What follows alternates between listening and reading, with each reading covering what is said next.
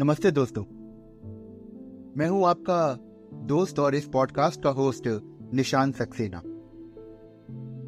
आज हम एक कहानी के माध्यम से जानेंगे कि आचार्य चाणक्य के विचारों में परिवार की क्या महत्वपूर्णता है।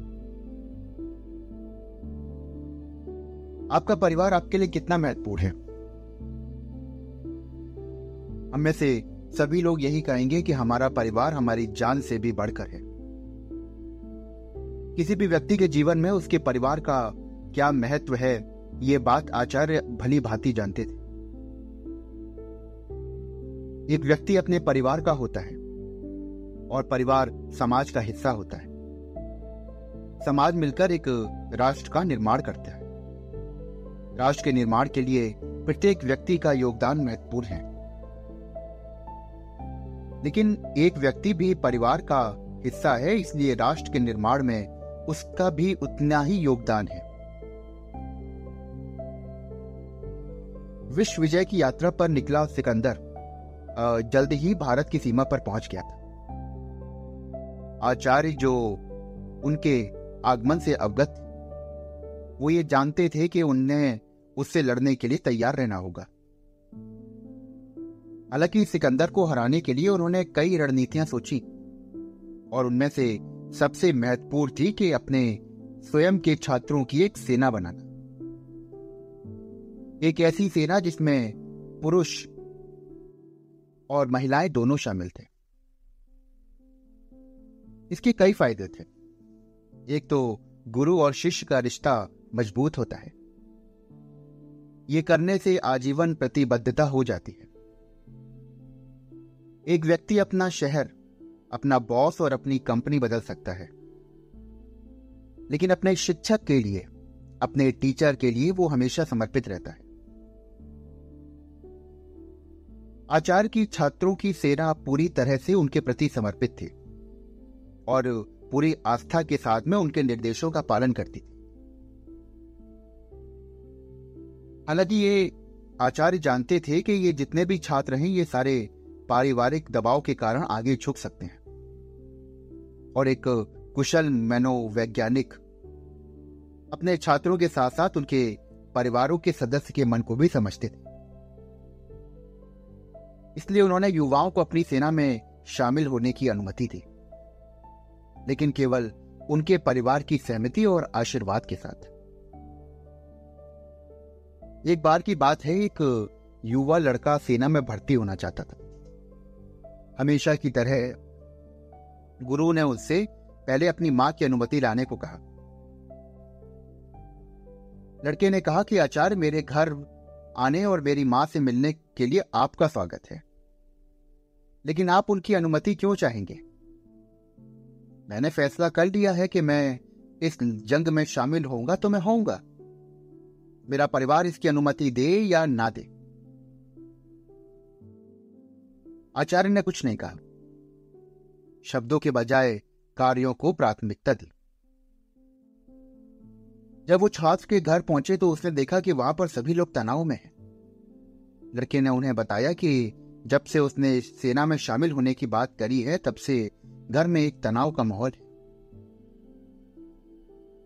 और उसकी माँ उस शिक्षक पर क्रोधित थी, जिनके बारे में उनका मानना था कि उन्होंने उसके छोटे से बच्चे का ब्रेन वॉश कर दिया है।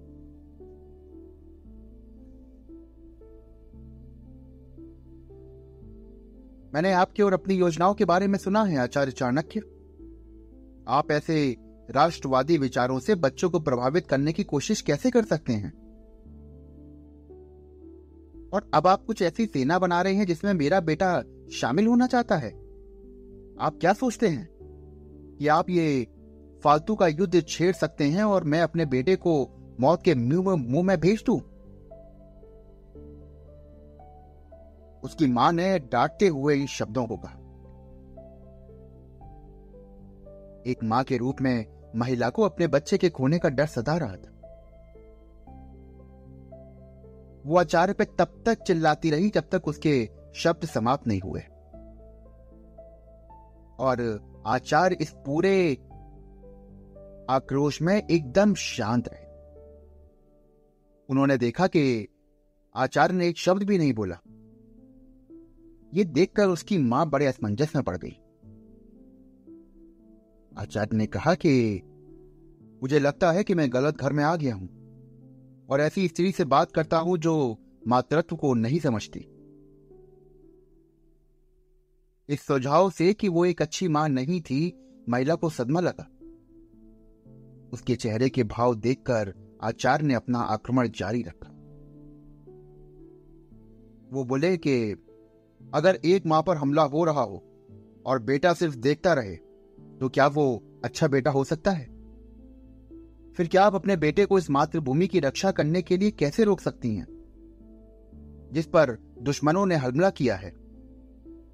हमारी भूमि को हमारे पूर्वज मातृभूमि कहते हैं।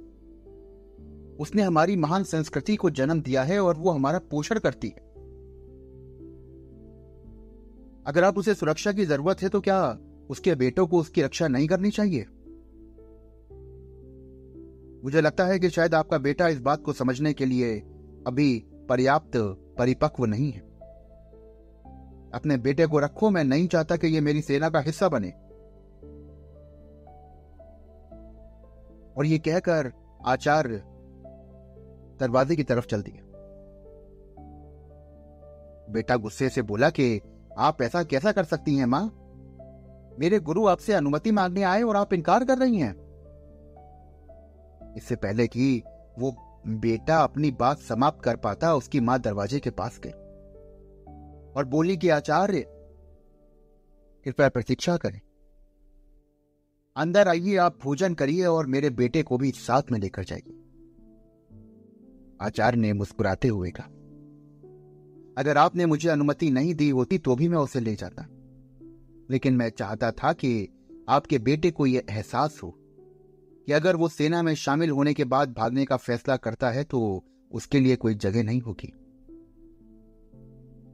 अब छात्र को यह समझ में आ गया था कि जब आपका परिवार आपके विश्वास को मान लेता है तो आप अपने कामों को सौ प्रतिशत प्रतिबद्धता दे सकते तो दोस्तों, ये थी एक छोटी सी कहानी जिसमें हमने ये देखा कि आचार्य चाणक्य परिवार को कितनी महत्ता देते थे। ये बात तो सच है कि जब इस संसार में सब लोग साथ छोड़ देते हैं तो केवल परिवार ही ऐसा होता है कि जो गुस्से में हो या खुशी में हो, हर तरीके से हमारा साथ देता बच्चे फेल होते हैं तो पूरी दुनिया उनके ऊपर इल्ज़ाम लगाती है, उन्हें जली कटी सुनाती है। लेकिन उसके परिवार में उसके माँ बाप और भाई बहन हमेशा उसे सपोर्ट करते हैं। आजकल की लाइफ में लोग बहुत ज़्यादा बिज़ी हो गए। अपने काम में, अपने लैपटॉप में और अपने मोबाइल में वो इस कदर उलझ गए हैं कि अपने परिवार को वक्त ही नहीं दे पाते। तो मेरा कहना है कि आप अपने परिवार को थोड़ा सा वक्त अपने 24 घंटे में से ज़रूर दीजिए। मैं जानता हूँ कि हम काम भी उसी परिवार के लिए कर रहे हैं, ताकि वो एक अच्छी और बेहतरीन ज़िंदगी जी सके। लेकिन इस परिवार को हमारी भी ज़रूरत है। उसे हमारा भी ध्यान चाहिए। तो इसलिए अपने वक्त में से छोटा सा वक्त ज़रूर निकालें और अपने परिवार के साथ बैठकर उनसे बातें करें। उनसे अपने दिल भर का हाल बताएँ और उनसे, उनके दिन भर का हाल ज़रूर पूछें। मैं आशा करता हूँ कि आपको यह एपिसोड बहुत अच्छा लगा होगा। अगर आप ऐसी और भी कहानियाँ और कुछ ऐसी बातें सुनना चाहते हैं तो मेरे चैनल के साथ जुड़े रहिए। चैनल को फॉलो करिए और फाइव स्टार रेटिंग देना बिल्कुल मत भूलिएगा। और अगर आप चाहते हैं कि ये एपिसोड्स और ये पॉडकास्ट ज़्यादा से ज़्यादा सुना जाए तो प्लीज़ मेरे चैनल को शेयर करिए। और अब यह एपिसोड खत्म होने के बाद में शांति से अपने मोबाइल को साइड में रखिए और जाके अपने मम्मी, पापा वाइफ बच्चों के साथ बैठ के थोड़ा सा वक्त बिताइए विश्वास मानिए, आपको अच्छा लगेगा। मैं फिर मिलता हूँ आपसे अगले एपिसोड में। Thank you.